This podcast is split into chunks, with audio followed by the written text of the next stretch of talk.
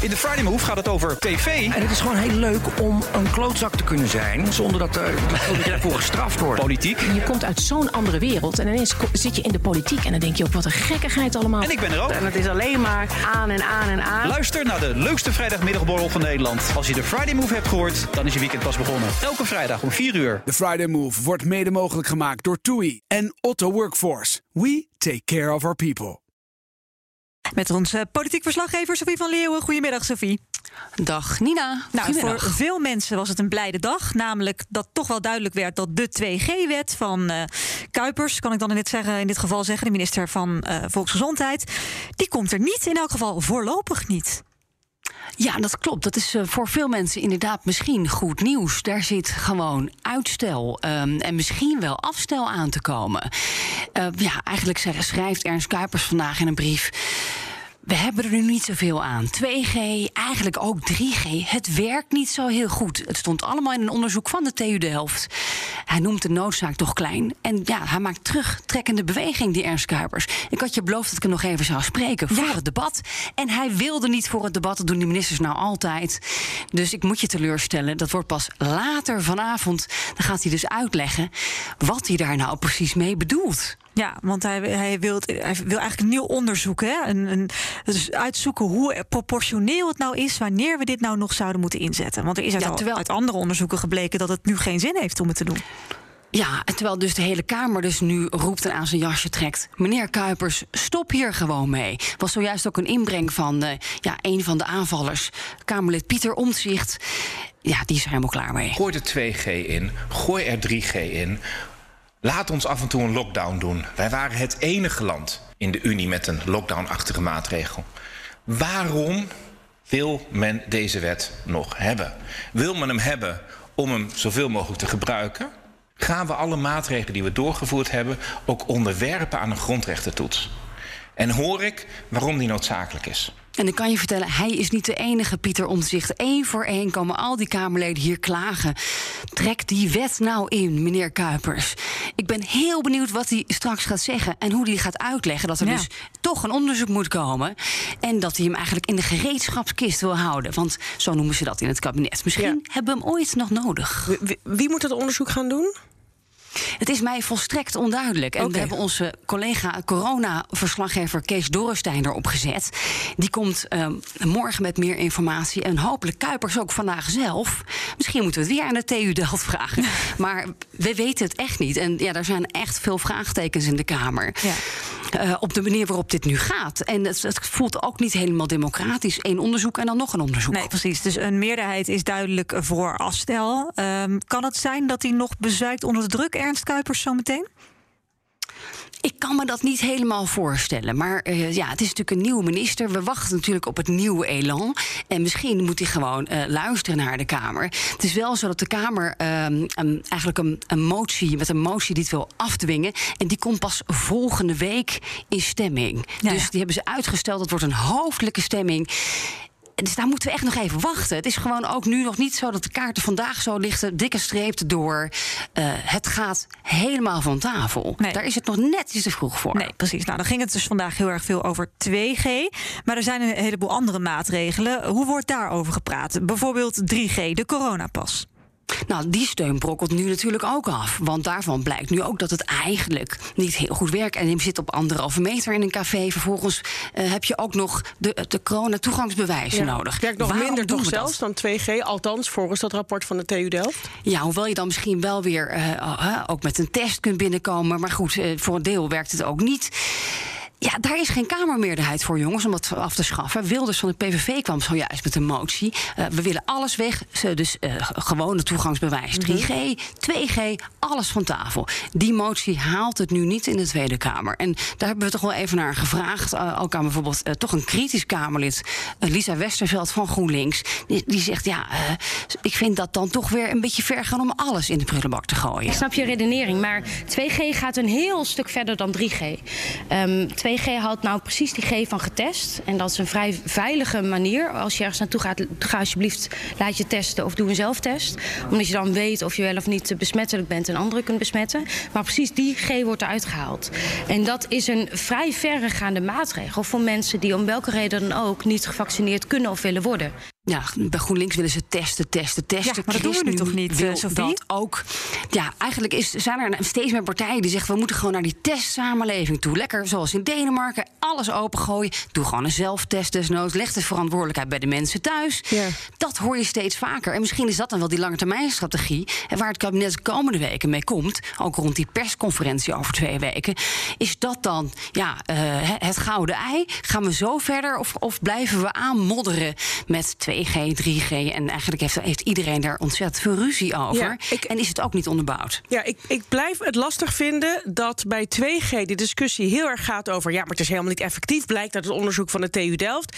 En dan gaan we het hebben over 3G en dan is het ineens... ja, maar daar mag je testen. Dus dan is het prima voor mensen die niet gevaccineerd zijn... terwijl dat, als je kijkt naar het onderzoek van de TU Delft... nog minder effectief is. Dus, Klopt, ik, dus ik, begrijp, denk dat- ik begrijp niet wat er gebeurt in de hoofden van onze, van onze Kamerleden eigenlijk. Ik denk dat ze het stap voor stap zijn ze het, eh, zijn, zijn ze het aan het wegsmijten. En ik denk dus, we- hè, 2G, daar is dan nu en wel een, echt een, ligt ook een motie, trek de wet in. Ja, 3G, daar zijn ze eerder al mee akkoord gegaan. Ik denk eerlijk gezegd, Roos, dat, dat we binnen een hele korte tijd... dat het toch wel eigenlijk allemaal afbrokkelt... En, en dat het een opmaat is. Misschien wel naar ook van eh, weg met Ja. dat corona-toegangsbewijs. Maar goed, dat is ook even... We zitten nu met 100, kijk, half miljoen besmettingen vandaag. hè? Dus eh, Nou, van- oh ja, vandaag. niet Of over de week. welke situatie we nu zitten. Eh, er zijn nog wel wat zorgen in de ziekenhuizen. En Kuipers die zal waarschijnlijk straks roepen... jongens, geven we nog heel even de tijd. Ja. Het is nu nog net even te vroeg. We zitten midden in de winter. En die piek, ja, daar zitten we eigenlijk nu middenin. Of die wordt misschien nog hoger Ja. dan die nu is. Nog één heel kort vraag hierover. en Dan, laat ik, dan, dan zal ik je niet meer mee lastigvallen. Maar die tijdelijke wet corona, waar die, die 3G in geregeld is... die moet steeds verlengd worden, toch? En er moet dan over gestemd worden, elke keer met drie maanden. Zit Vandaag dat er- ook weer, ja. Dat is vandaag. En daarvan denk je dus dat ze dus vandaag allemaal wel nog gaan zeggen... hij mag nog wel drie maanden langer blijven. Dus ook die 3G... Nee, vandaag wordt die tijdelijke wet die wordt weer verlengd met één maand, van Ja? 1 februari Oké. tot 1 maart. En ik denk dat het kabinet precies die tijd gaat krijgen eh, om, ja, om zeg maar zijn huiswerk te maken en met die langetermijnstrategie te komen. Misschien gaat dan ook wel alles van tafel. Dus ik denk ehm, ja, dat, dat, dat we daar nu op dit moment staan. Ja. Als je al deze onduidelijkheid bij elkaar optelt, dan zou je bijna denken: Nou, Kuipers, misschien is zo'n onderzoek naar de effectiviteit en wanneer wel 2G of 3G toch nog wel handig. Toch nog een onderzoek. Ja, jij bent de voorstander van. Nou, Nou, in nee, de Tweede nee, is- Kamer in nee, ieder geval. nee, ik ben- ben heel een veel irritatie. Ja, precies. Ja, heel veel irritatie hierover. Eh, en en waarom, waarom eigenlijk eh, kunnen, we niet, kunnen we niet gewoon echt ophouden? Ik kan nog even laten horen. Ik sprak net wel ook een criticasser, maar die mening wordt breed gedeeld. Als ik kan van denk hierover. Ik begin me een beetje te ergeren. Kijk, eh, als je onderzoek doet naar of iets een oplossing is voor een probleem. Dan kan ik me dat voorstellen. Vervolgens dan doe je een update op dat onderzoek. En als je dan niet tevreden bent met, de met de uitslag. Dan is het een beetje raar als je zegt: Ik ga nou nog eens een onderzoek doen. Weet je, het, het is hier geen Noord-Korea of zo. waarin je zelf kunt bepalen wat de uitkomst van een onderzoek is. Je hebt onderzoek gedaan, een gerenommeerde universiteit.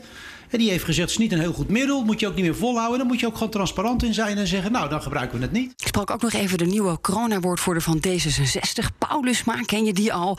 Nee. Ja, die geeft zich nog niet helemaal gewonnen hoor. Dus eh, ik vraag, joh, eh, wat, wat gaat u hiermee doen met, eh, met deze, ja, deze brief van Kuipers? En bent, vindt u het ook niet een beetje raar zoals het nu gaat? Luister even. Eh, ja, ik kan niet in de gedachtegang van de minister eh, kijken. Als u vraagt wat is nodig, dan eh, hoor ik heel graag wat de langetermijnambities zijn van deze minister. De minister zegt: Ik wil nog meer onderzoek naar 2G. Of het eh, bruikbaar is.